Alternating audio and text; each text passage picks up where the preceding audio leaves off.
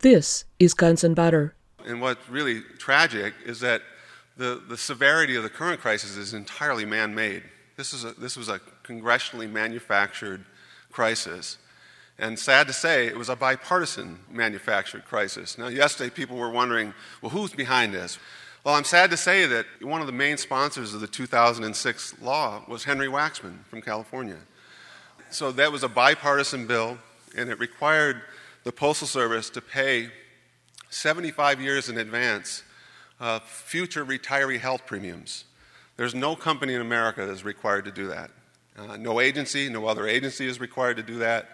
And this put a $5.5 billion cost on the Postal Service per year for 10 years uh, at a time when the economy went off the cliff.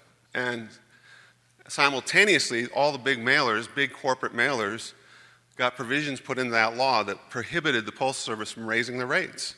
So, what did they do? They, they massively increased our costs and they put a cap on rates. It was absolutely designed to crush the unions, uh, force labor concessions, and uh, lead to the breakup of the Postal Service. I'm Bonnie Faulkner. Today on Guns and Butter, Gray Brechin, Ying Lee, and Jim Sauber. Today's show Art in the New Deal Post Offices and Postal Banking in the USA. These presentations were part of the Public Banking 2013 Funding the New Economy conference produced by the Public Banking Institute. We begin with historical geographer, author, and scholar Dr. Gray Brechin of the University of California, Berkeley.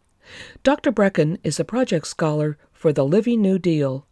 He has traveled the country visiting the historic New Deal post offices, constructed and decorated by New Deal builders and artists, and brings back a tale of the dismantlement and privatization of this important part of U.S. history and commons. Gray Brechin. It's great to be here. I'm going to be talking a, bit about one part of the New Deal that particularly concerns me at this point because we're losing so much of it. In fact, we're losing all of the New Deal, but I'm going to talk about some of the physical things and the very beautiful things that we're losing.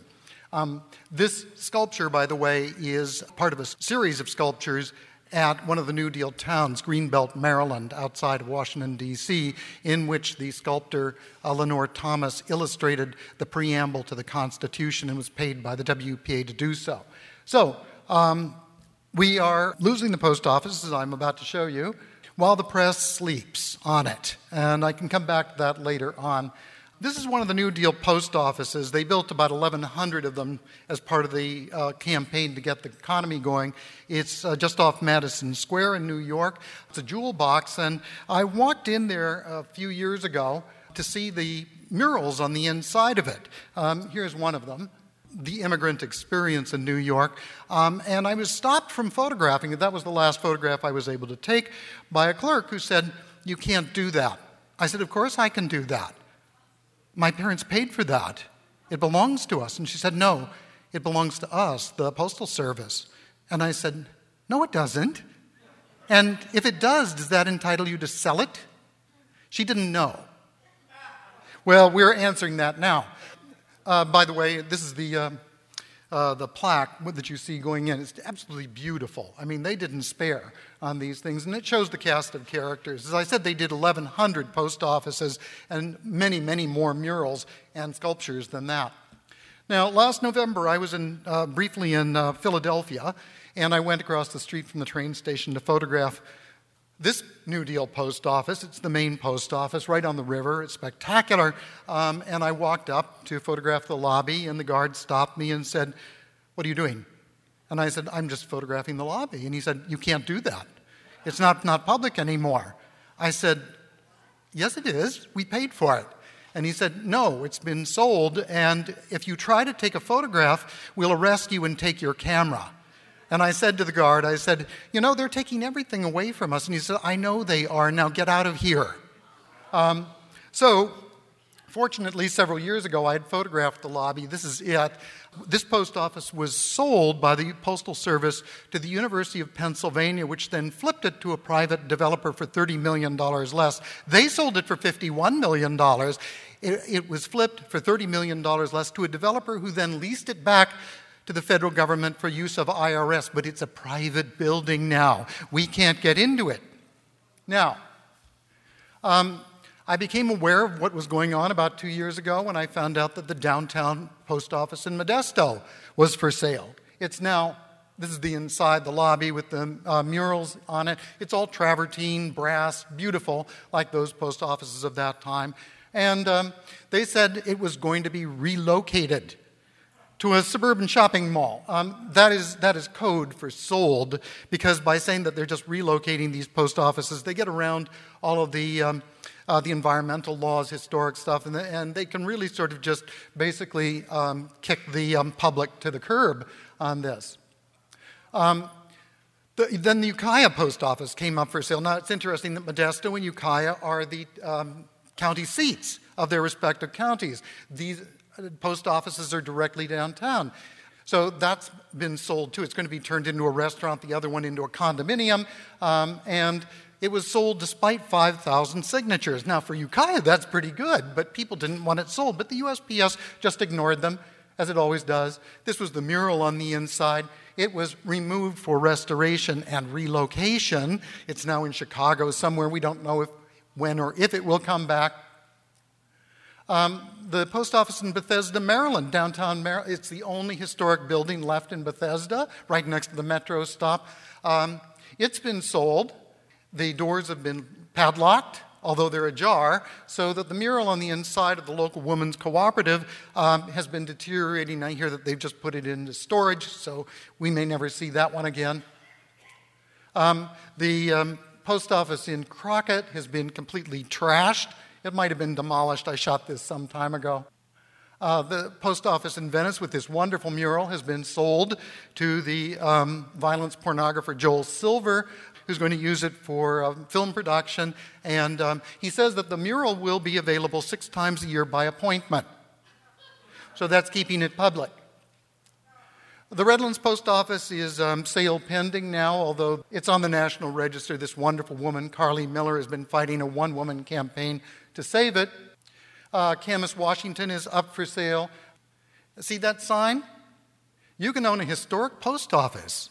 Uh, you just, you know, pay $650,000 for it, and you could probably get them down on it.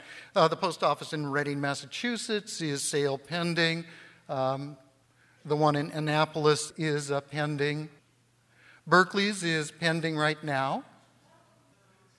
And um, this is the company that got the exclusive right to sell them back in 2011 CBRE, the world's largest commercial real estate company. Interesting, isn't it, that it's owned by um, Richard C. Blum, the Alpha Regent of the University of California, who has been um, privatizing my university. Um, if you don't recognize Richard Blum, uh, there he is, right behind that waving guy. And there's his lovely wife, Senator Feinstein. This gives you some idea of the power of this couple that they were flanking Obama. Michelle's not even in the picture. They're flanking Obama during his first inaugural. And they're major rainmakers for the Democratic Party. Well, here we are back in D.C., where Diane spends so much of her time representing not us, but other people. Uh, I should say, people as corporations. Um, this is the old post office. There's the first postmaster general, Ben Franklin. And uh, the, the, old post office has just been sold to Donald Trump for a five star hotel um, on Pennsylvania Avenue. Well, we've come a long ways from Ben Franklin and the whole idea of public service of the post office. This is in the Postal Museum. It was one of the past um, postmaster generals. Um, as I say, so many of them are decorated with um, wonderful murals and sculpture. That's largely because of the work of uh, Eleanor Roosevelt and some of these other gentlemen. This is actually from Coit Tower. Uh, these are the visionaries who created the arts projects during the Great Depression uh, to put artists back to work, at the same time, building a democratic civilization. Now, here's something that um, Edward Bruce, one of those guys, said um, in a publication. The money on this art project has produced a social worth which is impossible to estimate in actual money values as well as in permanent spiritual value. I believe that the government has received much more than it has spent. There is no doubt that some of this work will be known as great. Almost all of it will be an addition to our faith and our civilization. These guys spoke often in a language, I'm writing about this, the lost ethical language of New Deal public work. They were building and conceived of a civilization worthy of the name. Now, when has the present occupant of the White House ever spoken in those terms, let alone about poverty or mass extinction or, well, I should just calm down. Um, but, um, but uh, here's another post office mural in Roosevelt's home, uh, hometown, Hyde Park. And this is what Roosevelt said about the murals in the post offices and elsewhere that his administration would be remembered for the art projects, because of course they're building a civilization, an American civilization. Now, here's the current Postmaster General, the lineal descendant of Ben Franklin and Wanamaker and all the rest of them.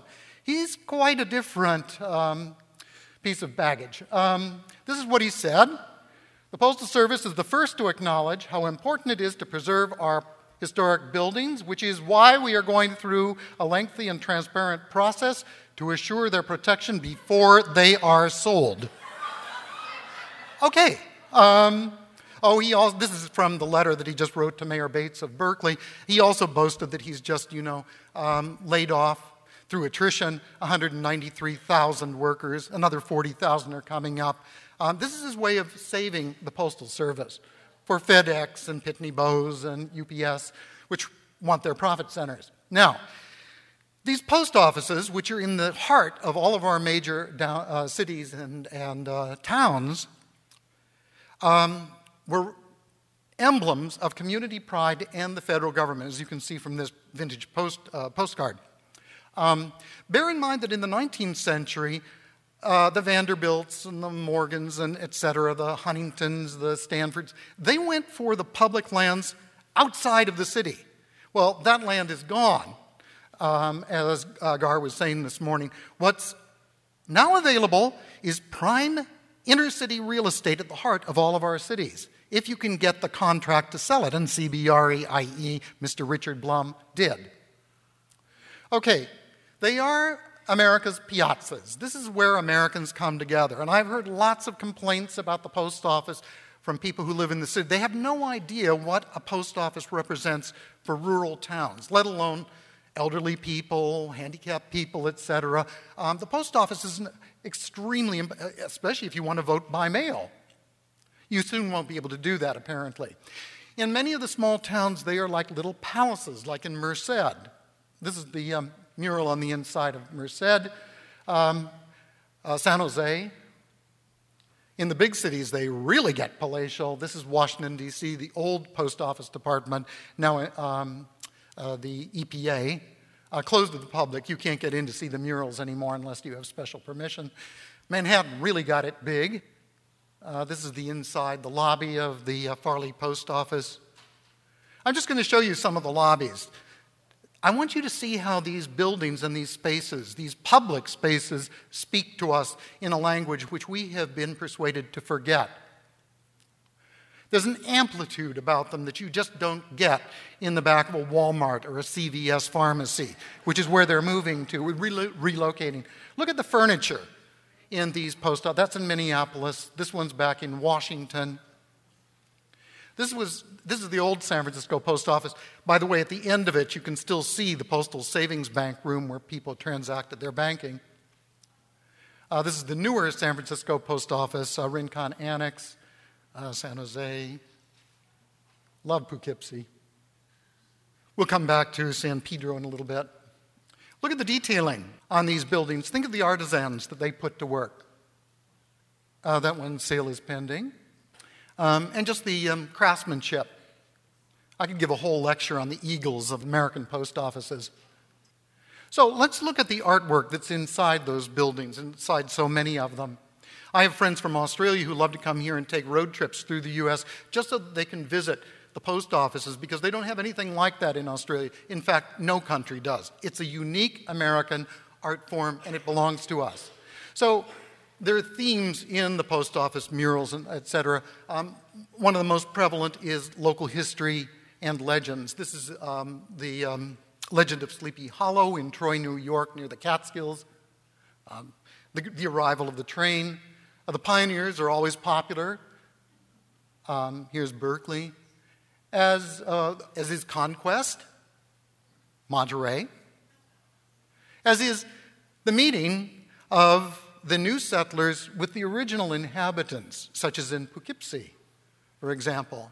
Ooh, look, who's come? I wonder what, what they have to bring us. um, the Pueblo Indians. There they are, looking with a little bit of apprehension at these guys, the conquistadors who are coming in. And then, this is one of my favorites in Hopewell, Virginia. This is making friends with the Indians. Would you like to see my cabin? my etchings, perhaps? Um, now, in most post office murals, of course, the meeting of the, of the cultures is friendly. Um, the, big, the, greatest murals are over in San Francisco at the Rincon Annex, the old post office, um, by Anton Refregier. There's an implied criticism here in that the Indians were the ones who provided the labor to build the missions while the, that guy in the back was preaching from a book. Um, one thing you were not supposed to paint in the murals in post offices was violence. Refregier went beyond that. Um, there's lots of violence in them. And that's part of the reason that these murals and history itself were put on trial in Washington in 1953. Came very close to being destroyed. Um, so, Another theme that you see over and over again is work and local economies, because, of course, these, this is not being done during the Depression when work is on everybody's minds, jobs, because they don't have them. So you see over and over again work. Um, this is what people wanted, what they needed to get the economy going again. Modesto again. Agriculture is a big theme, including industrial agriculture. This one's gorgeous. Um, now, um, let's see what's happening. These are Ben Shahn's series of murals in the Bronx Central Post Office. Um, sale is pending on that building. There are 13 of them. Those murals showing work, industry in the U.S., are worth more than the building and the land that it's on.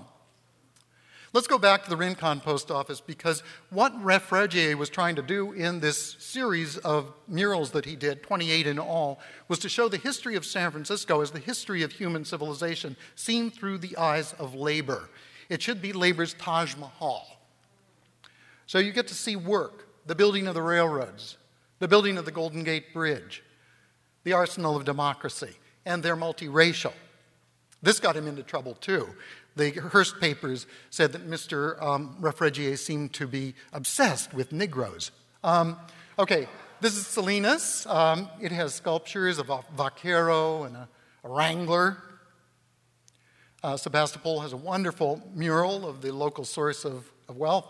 Um, this is down in Culver City. Um, this apparently was the set of Gone with the Wind as they were striking it.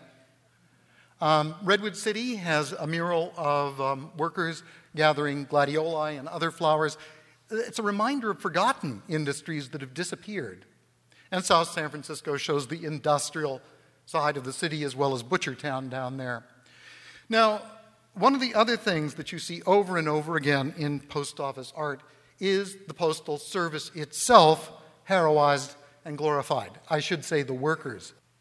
Um, whether it's in Freeport, you can see transportation, but above all, communication and the workers. Uh, these are huge sculptures on the other Philadelphia post office. I don't know whether it's been sold yet. Mail delivery in the east, the west, the south, and the north. And this is on the outside of it. I don't know what that represents, but it's just wonderful. Stockton, the stagecoach. Uh, same thing, also in Stockton. And right here in San Rafael, um, that post office is also for sale, so you could go over and see the mural while it's still there. Um, this is in Independence. I haven't seen this one, but it gives you an idea. Imagine what it would be like to be a worker in the post office and see yourself heroized.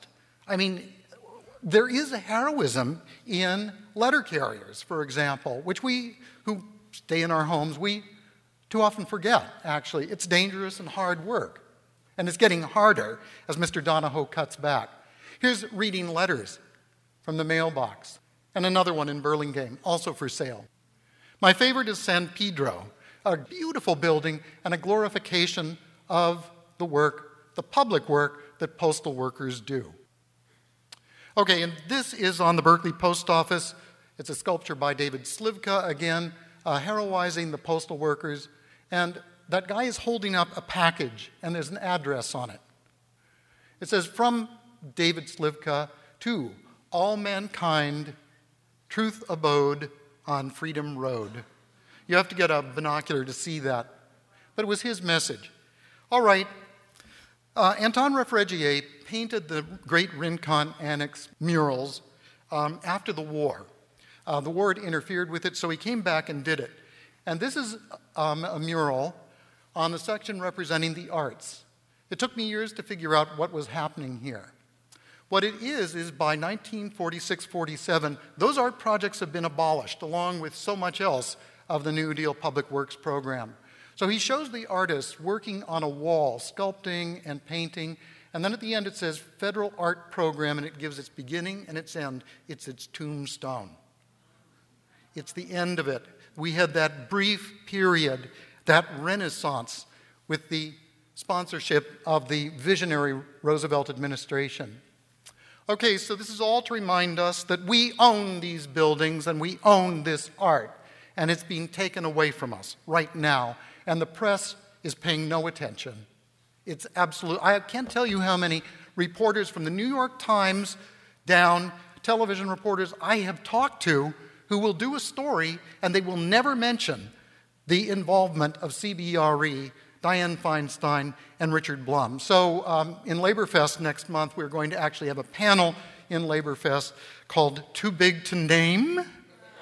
And it's going to be about the complicity of the press. And we're going to have that vanishing species investigative reporters come to talk about what has happened to journalism in the last few years.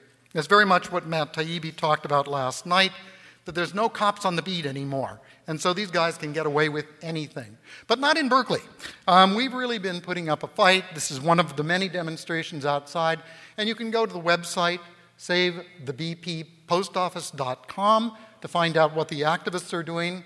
Uh, this is one of the hearings, one of the fruitless hearings that we had with the Postal um, Service people. Um, it was standing room only, people out the door, etc. It didn't matter. About a month later, they announced they were going to sell the post office. But you can go to the uh, the National Post Office collaborate.com website because we're launching legal action against them. And we're building. We're building a nationwide coalition of affected communities because everybody thinks that they're alone. But increasingly, people in Chelsea and the Bronx and Redlands, et cetera, they're standing up. Now, they will be crushed unless we can get the money for the legal action because this has never been challenged in court before. Um, you can get those links by going to my Alternet article. I, this was just posted. But anyway, go to Alternet and um, just in that search box up on the right, just uh, type in my name and you, it'll take you right to it because they archive things pretty quickly. So it'll give you all of the um, links that you need. Finally, um, go to our website, The Living New Deal. It's headquartered over at the Geography Department in Berkeley. We are mapping, we're documenting and mapping the physical legacy of the New Deal. Not only did those public works programs put millions of people to work, as Tim just said, getting the economy going again, but it left us an extraordinary collection of beautiful buildings, parks, airports, sewage systems. We're using it all the time. Even Republicans use it. Tea Partiers use it, and they don't know it and they don't want to know it. So we're going to make them know it by mapping it. We're up to 4,000 points. We're now doing a project of, we've already pretty well mapped New Deal San Francisco. Next step is New Deal Washington, D.C. I want to rub it in their faces how much of Washington is thanks to Franklin Roosevelt and the people he gathered around himself Harry Hopkins, Harold Ickes, honest Harold Ickes, Marriner Eccles, and of course, his wife, his incomparable wife, Eleanor Roosevelt, and the people she gathered around herself as well, too. We do need contributions. We're running on fumes right now. It's amazing what we've accomplished, but we really do need contributions. If you need to know more, contact us. Um, and you can also become involved in the Living New Deal, which is democratic, it's all over the country, and there's never been anything like it. The long term goal is to build the nation's first New Deal museum and memorial to those millions of people who brought us out of the Depression, not just to the ones at the top, the CCC boys, the WPA workers, all of them. They've never been thanked for what they did. We thank the veterans of our wars. We have never thanked the veterans of our great and forgotten peacetime armies. And that's what our, our New Deal Museum and Memorial will be. Thank you. You've been listening to historical geographer, author, and scholar Dr. Gray Brechin of the University of California, Berkeley. Visit www.savethebpo.com, www.nationalpostofficecollaborate.com, www.livingnewdeal.berkeley.edu, and www.graybreckin.net. We continue with former Berkeley City Council member Ying Lee, who addresses the Infrastructure Privatization Act of 1992. Today's show Art in the New Deal Post Offices and Postal Banking in the USA. I'm Bonnie Faulkner. This is Guns and Butter. Good morning. I walk by a central downtown Berkeley post office, and it's just part of my normal background. And um, that it's one of the services that I expect and one of the landmarks I see. The stores around it empty and they're replaced sometimes and sometimes not for a long, long time. Uh, the commercial changes are constant, but we do take for granted in Berkeley anyway that City Hall, the high school, and the main post office are the anchors to a sense of geographic community. And now our post office, oddly enough, is being put up for sale. And this surprised me, I should say, by about, oh, less than a year ago. That 3,500 post offices, most of them in expensive property areas like Berkeley, La Jolla, Santa Barbara, New York, Philadelphia, and mostly in the blue states, as it turns out, have been sold, are being sold, and um, uh, will be sold unless we stop them. Uh, when we mapped the 50 initial uh, post offices that have either been sold or are being sold, uh, we were really surprised by the fact they're mostly in the coastal areas and mostly in blue states, none in Texas, none in the red states. And it has partly to do, of course, with the value of the land upon which the post offices sit and the, and the placement. But I'm sure that it may just have a little connection to other elements. I learned that 41 years ago, the Reagan administration's high flying path moving us away from New Deal values, that they had shifted the post office a cabinet level position. Remember James Farley? He was a very, very important cabinet member. Uh, that it was being moved into semi independent federal agency, mandated to be revenue neutral, to break even, not make a profit, or to be in the red. What a gorgeous plum the post office is for the right wing.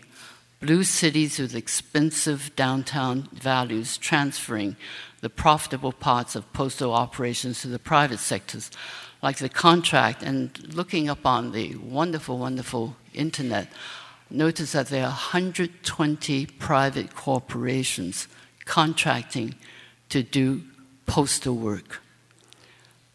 The uh, biggest is FedEx, for $1.5 billion for seven years. And that's not all. The um, Postal Service has 150 top private corporations like Kalitta Air, annual contract 548 million, Northrop Grumman 410 million, United Air 103 million, UPS 102 million. And UPS tried very, very hard to get the FedEx contract, lobbying with all its might, but it lost out to FedEx. With each one of these companies making big profits, and I doubt any with union labor, it's no wonder the Postal Service is in the red. In addition to the prepayment of health insurance, which you've been told about, of $7.5 billion a year, and overpayment and capturing of union pension funds of 50 to 70 billion dollars. No wonder the post office is in the red. So I didn't know until I started to look into this that back in George Bush the first, during his days, he passed an executive order which is called the Infrastructure Privatization Act, April 30th, 1992. Anyone hear of this? I hadn't. And this is what Section 3 says privatization initiative. To the extent permitted by law, the head of each executive department and agency shall undertake the following actions A. Review those procedures affecting the management and disposition of federally financed infrastructure assets owned by state and local governments and modify those procedures to encourage appropriate privatization of such assets consistent with this order. They're mandated to do this, to modify those procedures to encourage appropriate privatization of such assets consistent with this order. And that was 1992. And they've been busily working at this and we have not even been aware of this executive order to every federal agency. Thank you so very much.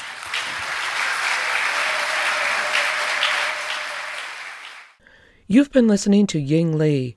Ying Lee was a former aide to Congressman Ronald Dellums and former legislative director for Congresswoman Barbara Lee. We continue with Jim Sauber. Jim Sauber is Chief of Staff for the National Association of Letter Carriers, located in Washington, D.C. Jim Sauber spoke on postal banking in the USA and how to create new revenue streams for the U.S. Post Office. Today's show Art in the New Deal Post Offices and Postal Banking in the USA. I'm Bonnie Faulkner. This is Guns and Butter. Well, thank you very much. Good morning, everybody. It's really been a pleasure to be here, to be out of the insanity of Washington just for a few days, to, to have an adult conversation with uh, committed activists, and it's just an absolute pleasure to be here. I think I'm really here because of the power of the written word. You know, Ellen wrote an article about postal banking, and that inspired one of our best activists in the union, who I think is here today, Dave Welsh from our local branch in San Francisco. And uh, I want to thank him because he he uh, used Ellen's work to uh, propose a resolution at our national convention in Minneapolis last summer. And that resolution was adopted, and it calls for the investigation of the creation of a postal savings bank. And so that's one of the reasons I'm here, and I'm really uh, thankful for Dave for doing that. Um, Ying just covered a bit about the crisis. It, got mentioned yesterday when, when Gray spoke. Um, I'll just say that we see a public banking option as one of the best solutions for saving the Postal Service. And so that's why we as a union are dedicated to working with all of you to find a way to make that happen. Um, as Ying mentioned, the, the crisis we're facing is sort of a perfect storm. There's a structural crisis facing almost every paper based industry. We all know that. The newspaper industry, magazine publishing, there's really no, nobody's being spared. So we do have a serious underlying technological problem. In addition to, though, and what's really tragic is that the, the severity of the current crisis is entirely man made. This, is this was a congressionally manufactured crisis. And sad to say, it was a bipartisan manufactured crisis. Now, yesterday people were wondering, well, who's behind this? Was it Susan Collins? Well, I'm sad to say that one of the main sponsors of the 2006 law was Henry Waxman from California.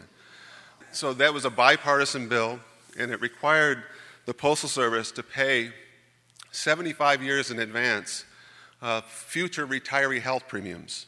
There's no company in America that is required to do that. Uh, no agency, no other agency is required to do that. And this put a $5.5 billion cost on the Postal Service per year for 10 years uh, at a time when the economy went off the cliff. And simultaneously, all the big mailers, big corporate mailers, got provisions put into that law that prohibited the Postal Service from raising the rates. So, what did they do? They, they massively increased our costs and they put a cap on rates. It was absolutely designed to crush the unions, uh, force labor concessions, and uh, lead to the breakup of the Postal Service. So, over the last seven years, the Postal Service has recorded $40 billion in losses. $32 billion of that come from the pre-funding mandate. So this company is, is in desperate trouble, and this public service is in, in desperate trouble because of what Congress did. Um, we've been fighting as a union uh, for reform that would maintain the Postal Service as a government owned universal service. Uh, unfortunately, we've been on the defensive, particularly since the Republicans came back into, into power in the House. Uh, their plans, um, I only have to say one name and you'll know what the kind of plan it is. The chairman of the committee that writes the legislation on postal services is Darrell Issa. So the Issa plan is essentially to put the Postal Service into receivership, uh, bring in a control board, and just basically mandate closing half the post offices in the country, eliminating half the mail processing plants, uh, cutting door to door service. Imagine if you're elderly or disabled, the idea that they're going to build a community mailbox halfway down the street uh, for you to go get your mail. And, you know, obviously from our point of view, there's provisions to allow this financial control board to essentially rip up our labor contracts and impose concessions. So we've been fighting very hard. Fortunately, the Postal Service has tremendous public support. Uh, the Postal Service in the recent Pew uh, Trust survey found that 83% of Americans had a favorable view of the Postal Service. Uh, and, and despite a lot of you know, rhetoric from the right wing, people realize that it's an incredibly valuable service and incredibly affordable, that you can reach any other of 150 million addresses six days a week for 46 cents. So we, we've been fighting, resisting this, and because of, I think, that popularity, Darrell Issa couldn't even get a vote on his bill in Congress. John Boehner would not even let him bring it up uh, before last year's election. So we've been pushing an alternative plan. Our plan is our basic message is don't dismantle this institution, reinvent it, improve it, expand it. There's all sorts of new services that could be provided if we had the courage to do it. We are pushing initiatives like vote by mail, which has transformed our democracy, and especially on the West Coast. In Oregon, they do all their elections by mail. That's the only option. They get 87% turnout. That's great for progressive politics. We've, advocated letting the Postal Service do meter reading for utility companies. All over the country, there's huge fights in public utility commissions to put expensive, remote, remotely censored meters across the country. Our members are going door to door every day of the week, six days a week. This could be a service that we could provide through the Postal Service. We could. We could do state and local government services from the post office. We could create recycling centers of the kind they have in Germany. In Germany, if you sell electronic equipment, you're required to recycle that equipment when you're done with it. They, they have a system with the Deutsche Post to return those, those electronic uh, you know, cell phones and tablets to the companies for proper uh, recycling. It's an excellent new business service. Uh, and of course, we're interested in promoting banking services, which has brought all of you here this week. Um, of course, this would be a, a, very natural network for, for banking services. The Postal Service, despite these closures, still has 32,000 post offices all over the country. And most importantly, they're located in our communities where they're accessible. And so many banks have, have sort of left rural America on its own. In many cities, I read in Business Week last week, that uh, the number of bank branches in urban settings has declined by about 2,500 since 2008. And there's a prediction that 40% of banks, uh, bank branches, private bank branches, will close in urban America over the next 10 years. So we have a very trusted position. Postal Service has won the most trusted federal agency in a, an annual survey by the Ponemon Institute in terms of protecting the privacy of American citizens. And as I mentioned before, there's a lot of public support. Now, can you can imagine making a proposal in today's Washington to start a postal bank? Uh, you imagine how that goes over with the Tea Party and the right wing. So, you know, there's almost a suggestion that it's un-American. Well, as Ellen's um, research has shown and history indicates, our own history shows that's not true. We had a very successful postal savings bank in the United States that operated between 1911 and 1966. It was inspired by the, the British model that is traced all the way back to the 1860s. And it was geared towards working class Americans, uh, small, low income savers, provided a, a way, uh, particularly for migrant workers, uh, immigrant workers, who didn't have a lot to save, but a very low cost, affordable way to save and keep their money in a safe place. Uh, thanks to just repeated um, bank panics in the 19th century and early 20th century, and particularly the 1907 panic, which uh, caused thousands of banks to fail everywhere, Congress adopted a postal savings bank in 1910. This bank had faced tremendous resistance from the start. Private banks did everything they could to hamper its growth. They put caps on how much the account balances. The initial balances were limited to $500. That was raised over time. It eventually rose to $2,500 in, in the 1950s. There was a cap on the interest rates that could be paid on the savings account. Uh, they required the Postal Service, rather than invest the money in the communities, they required the Postal Service to put their deposits in other private banks, which was obviously not a model we'd want to replicate today. Um, but nonetheless, it was very successful. By 1947, there were 4.2 million Americans who had an account at the post office, and they had assets of $3.4 billion, and an average account balance of about 800. In today's dollars, that would be about $30 billion total and an average account balance of $8,000. Now imagine if those kinds of resources were available for community investment. So after the war, of course, um, with, the, with the Depression came the FDIC, which was a very good thing uh, deposit insurance. So that really sort of doomed the Postal Savings Bank, at least as it was constructed. With a cap on interest rates and the economy booming, the Postal Service really couldn't compete with private banks on the interest they paid on accounts, and the, Postal Service Bank went into decline. Uh, so by 1966, the Congress voted to disband the system. Um, so you might think, well, that, that's an old idea, it went out of fashion. But if you look around the world, and Jamie mentioned that she's a, an account holder at the Post Bank in Switzerland, uh, postal savings banks are common all, all across the globe. More than a billion people have accounts at postal savings banks around the world. Some of the fastest growing banks in the world in China and India are postal banks. There are 51 fully functioning banks among the members of the Universal Postal Union. Uh, I think the most famously successful bank is probably the Japanese Postal Savings Bank. It had at one point assets of $1.7 trillion. It's the biggest bank in the world. It was literally the bank that rebuilt Japan after the war. Uh, at, at, its height, uh, it was unfortunately privatized uh, about f- five or six years ago. It still operates, but it's in the process of being privatized. But at its height, 85% of Japanese households had a, an account at the Japanese Savings Bank and 61% of Japanese households uh, bought insurance from the Japanese Postal Savings Bank. So it had a huge impact on the rebuilding Japan. Now, I think it's really interesting to look at why, what it was that, that led to the privatization of the, of the Japanese bank. It was essentially driven by the American Chamber of Commerce in Tokyo.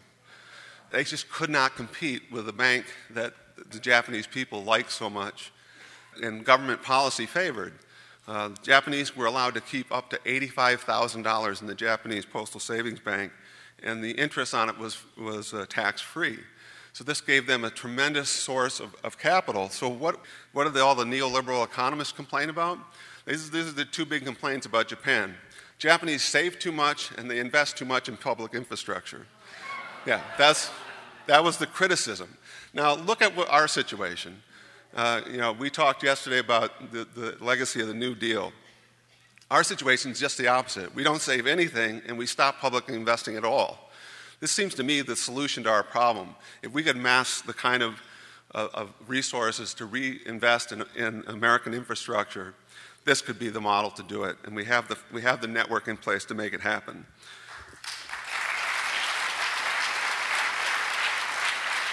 Now, just so you know, there was a time during most European uh, post offices had, had postal savings banks, along with telecom companies and telegraph. These PTTs uh, were developed all after the war. Most of them, just like the Washington Consensus, infected economic policy all over the world. And so, all during the 70s and 80s, all these PTTs were broken up and, and broken apart and sold off. What's interesting is that many, many countries in Europe that sold their postal banks have now, these post offices have now initiated new postal banks just in recent years, France and Britain in particular. In Germany, they sold off the postal bank to Deutsche Bank, and five years later, the post office bought it back. They found out it's a good business. It's good for the mail business as well as finance. So, uh, this is something that's not out of fashion or old fashioned. It's actually a current trend in the world to create postal savings banks. In New Zealand, for example, in 2002, many uh, rural communities had just been abandoned by the big banks. Most of them are Australian. There's four big Australian banks that dominate New Zealand finance. Um, they just uh, abandoned many parts of rural New Zealand, so the New Zealand Post set up Kiwi Bank, their own postal bank. Within a, a, a year or two, they had 800,000 accounts in New Zealand. Doesn't sound like a lot, but there's only 4 million people in New Zealand. So they have, they have 100% coverage, and it shows that there's, there can be a, quite a demand for it. Similarly, in Italy, uh, back in the late 19, 1990s, uh, Italy's changed from being sort of a post office bank, changed from being a sort of correspondent bank to setting up a bank of their own. And over time, they've added checking accounts, foreign exchange services, electronic payment systems. Now, now it's a major source of profit that is funneling investment into the postal infrastructure itself. It ended decades of annual losses for the Postal Service in Italy and now turned it into a profitable public institution. In Brazil, I think is in some ways really a, an important case for us because we have a tremendous problem in the United States with financial exclusion. I think the latest FDIC survey said 28% of American households are unbanked or underbanked. That's tens of millions of people. In Brazil, they had the same problem. They created a postal bank in 2000. Now, this was a right wing government, so of course they prohibited all the public banks in Brazil from bidding on the contract. But the private bank that did get the contract ended up opening 6,000 branches all across the country, including 2,000 in cities that never had a bank before. And it's had a tremendous, powerful impact on these communities. Uh, in addition to, to, allowing folks to have a banking account at the post office, th- this was combined with a microcredit facility that allows account holders to borrow up to the, the value of their account. So, this microcredit facility has spawned the development of tens of thousands of small businesses. Uh, 140,000 accounts opened up in the first month, and now in just 10 years, they have 10 million accounts across Brazil.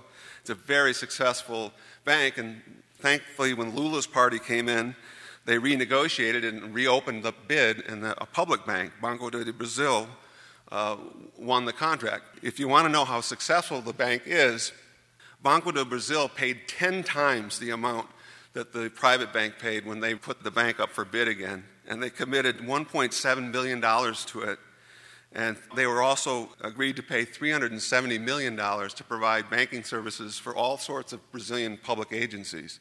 So, this is a, a perfect example of public agency putting public money into a public bank to serve the public good. It's an excellent model for us.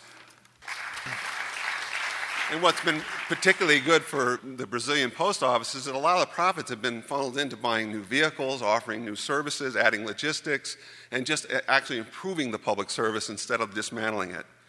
So, how are we going to do this in the United States? This is a, this is a challenge, particularly in the world I live in, which is our building is literally kitty corner to the U.S. Capitol.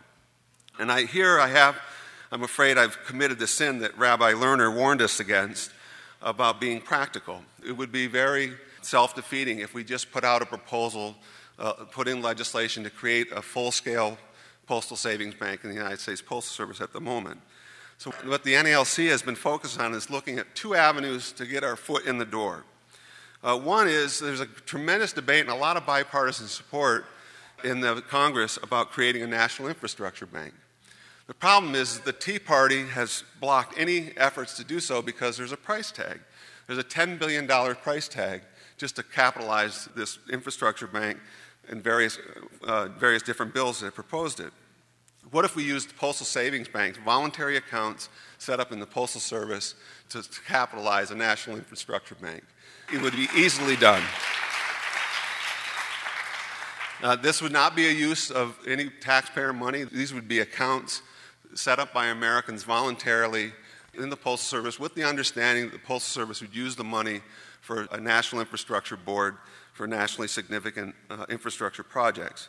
Similarly, another area, Avenue N, that is to build on an existing service we have that is way too limited.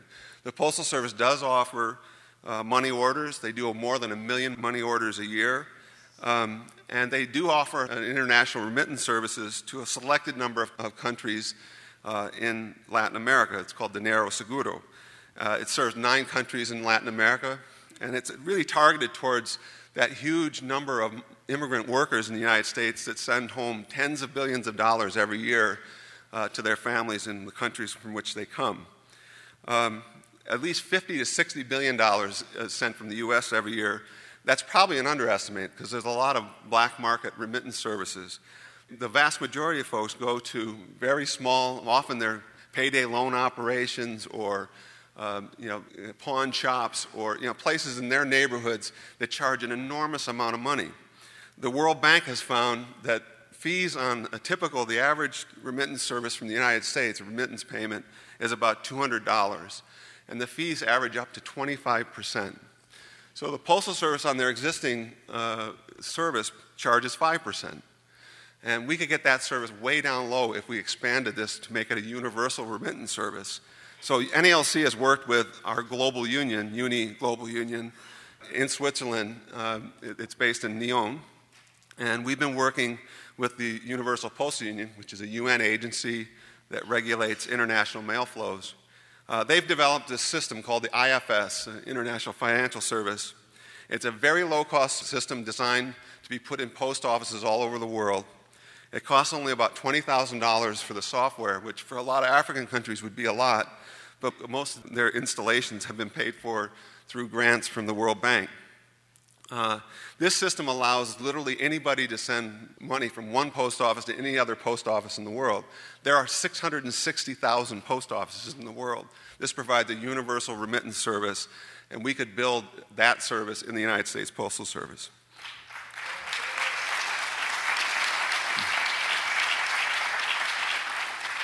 So, what, what I'm really excited about when we, these are the sort of the two avenues that we were looking at to try to get into this business, even you know, over the last four or five years. And getting you know, Ellen's article and Dave's resolution and my being here this week has really opened my eyes to all sorts of other options. I mean, we, we talked earlier about the brother from uh, Orlando about the city putting all their money in Wells Fargo. Imagine if we could establish public banks all over uh, the country and mandate through Congress that the Postal Service deposit its revenues in the, in the public banks. The Postal Service annual revenues right now is about $65 billion a year. It's a tremendous cash flow all the time that could serve to capitalize local public banks. Know. So we don't have to go all the way with a full scale bank. It's clear from this week there's lots of in between steps that we can build some momentum on this idea. So I'm really happy to announce today that um, we've been having conversations with Mark uh, Armstrong, and uh, I've reached out to our, our brothers and sisters in the American Postal Workers Union. See, others, there's two very large national unions. Between us, we have about 550,000 members, and we've um, both unions have agreed to financially support a project uh, in partnership with the PBI uh, to explore and investigate options for a postal bank.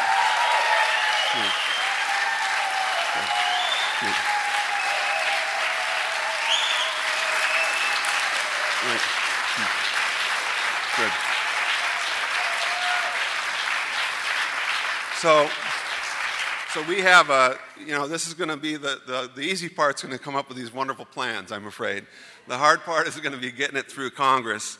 Uh, so we have a big fight ahead of us. Um, the, I guess first, the first things first for us, um, and this is where I'm really here to make a plea to all of you uh, to help us win this fight to save the Postal Service. Is just a tremendous. Um, one of the, I'll just give you three, three avenues for you to do that. Uh, first of all, the, the, National NALC has set up a, a, coalition, and to be brutally honest, we've sort of focused on red states for this uh, to try to pressure to get the votes uh, that we need. But if you go to a deliveringforamerica.org, you can learn about a coalition that we've built that includes now more than 5,000 small businesses chambers of commerce, veterans organizations, organizations for senior citizens that are fighting with us to, to support uh, sensible postal reform. There's also many, and our San Francisco branch is, is, at the forefront of this. There's a group called Community and Postal Workers United that uh, includes a whole range of community organizations that are working all over the country to protest these post office closings, uh, to fight for jobs in the processing plants, and to make sure that Congress feels some heat from the voters on fixing the Postal Service. And there's also an excellent uh, source run by an NYU professor who started on this just because his local post office uh, was going to be closed, and now it's become an absolute great source of information on closings all over the country. It's called SaveThePostOffice.com. If you could uh, find ways to get involved with this fight, we would really appreciate your help. Um, let me just say that. Um, you know, I'm, i really was inspired by Gar Alperovitz's his admonition today to really think long term. We, we're laying the groundwork for something really special. I laughed about it because in doing research on the history of our postal savings bank, I found that the first bill to create a postal savings bank in the United States was introduced in 1877. so it took from 1877 to 1910 to get it done. So I'm here today hoping that in the age of the internet, uh, that we can get it done a lot faster. And the one thing we have today that they didn't have in 1877, for one thing, we have unions uh, that are there to fight, and we're going to do it. And the other thing we have is we have the PBI and all of you. So I really thank you for having me here today.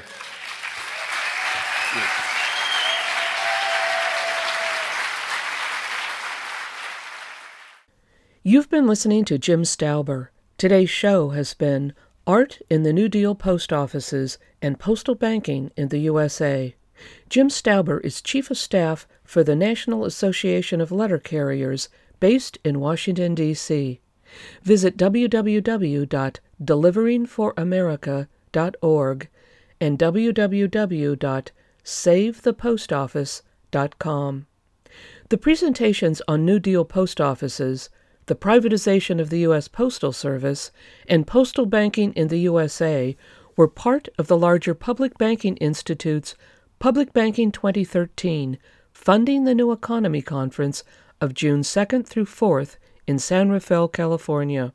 The Public Banking Institute's vision is to fund the new economy with cheap and affordable credit generated from the deposits that city, county, and state governments currently place in Wall Street banks.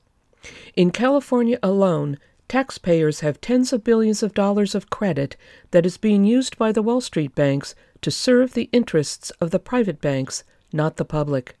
The existing monetary and banking system rewards those who impose scarcity on others. Visit www.publicbankinginstitute.org. That's publicbankinginstitute.org. Guns and Butter is produced by Bonnie Faulkner and Yarrow Mahko. To leave comments or order copies of shows, email us at blfaulkner at yahoo.com. That's B L F A U L K N E R at yahoo.com. Visit our website at www.gunsandbutter.org. That's G U N S A N D B U T T E R dot O R G.